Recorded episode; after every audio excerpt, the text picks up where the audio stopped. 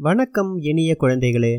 இன்னைக்கு நான் உங்களுக்கு சொல்ல போகிற கதை இது வந்து ஒரு உண்மை சம்பவம். பகவான் ஸ்ரீ ராமகிருஷ்ண பரமஹம்சர்.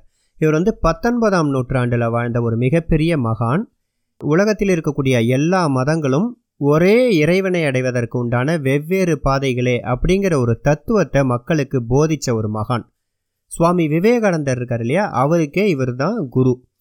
அவருடைய வாழ்க்கையில் நடந்த ஒரு சுவையான சம்பவத்தை தான் இந்த கதை சொல்ல போகுது. அவருடைய ஆசிரமத்துக்கு ஒரு நாள் ஒரு தாய் தன்னுடைய குழந்தைய கூட்டிகிட்டு வராங்க.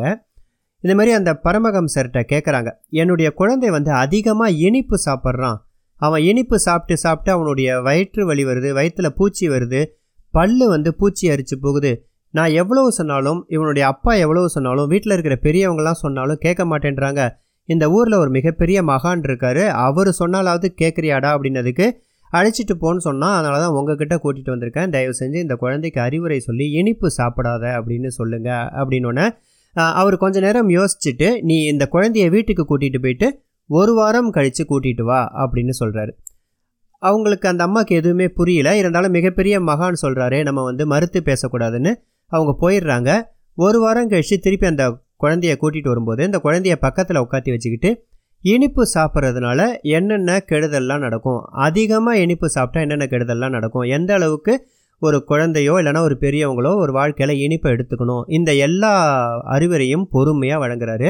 அந்த குழந்தையும் அதை எல்லாத்தையும் கேட்டுட்டு இவ்வளவு அழகாக எனக்கு யாருமே சொன்னது கிடையாது தாத்தா. இனிமேல் நான் இனிப்பை கம்மியாக சாப்பிட்றேன்னு திருந்தி அந்த அம்மாவோட போய் சேர்ந்துக்குது. இதை அந்த அம்மா பொறுமையாக கேட்டுட்டு இருந்துட்டு இவ்வளோ நல்லா நீங்கள் அறிவுரை வளர் வழங்குறீங்களே. இதை வந்து போன வாரமே சொல்லியிருக்கலாம் இல்லையா? எதுக்கு என்னை வந்து வீட்டுக்கு போக சொல்லிட்டு இந்த வாரம் வர சொன்னீங்க அப்படின்னா அவர் சிரிச்சுக்கிட்டே சொன்னாராம் எனக்கே இனிப்பு சாப்பிட்ற பழக்கம் அதிகமாக இருந்துச்சு. போன வாரம் உன்னை சந்திக்கிறதுக்கு முன்னாடி வரைக்கும் நான் நிறையா இனிப்பு சாப்பிட்டுக்கிட்டு இருந்தேன். நான் இனிப்பு நிறையா சாப்பிடும் பொழுது நான் அந்த குழந்தைக்கு இனிப்பு சாப்பிடாதான்னு அறிவுரை சொல்வதற்கு எனக்கு அருகதை கிடையாது. அதனால் இந்த குழந்தைக்கு அறிவுரை சொல்லணுங்கிறதுக்காகவே இந்த ஒரு வாரமாக இனிப்பு சாப்பிட்றத நிறுத்தி கம்மி பண்ணி நான் என்னுடைய பழக்கத்தை மாற்றிக்கிட்டேன் இப்போ எனக்கு இந்த குழந்தைக்கு அறிவுரை சொல்வதற்கு அருகதை இருக்குது அதனால தான் உன்னை ஒரு வாரம் கழித்து வர சொன்னோன்னே அந்த அம்மா வந்து அந்த முதியவருடைய பண்பை நினச்சி ரொம்ப அகமகிழ்ந்து போய் தன்னோட குழந்தைய தூக்கிட்டு போனாங்களாம். இது மூலமாக நமக்கு தெரியறது என்ன அப்படின்னா இப்போ கொஞ்சம் வளர்ந்தோனையே நம்ம சொல்கிறது தான் சரி.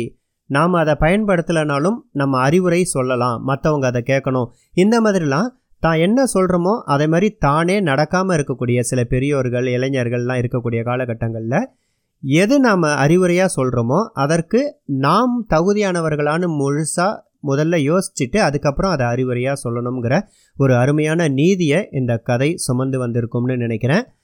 மீண்டும் ஒரு அருமையான நீதி போதனை கதையோடு உங்களை சந்திக்க வரும் முறை உங்களிடமிருந்து விடைபெறுவது உங்கள் வெங்கட்.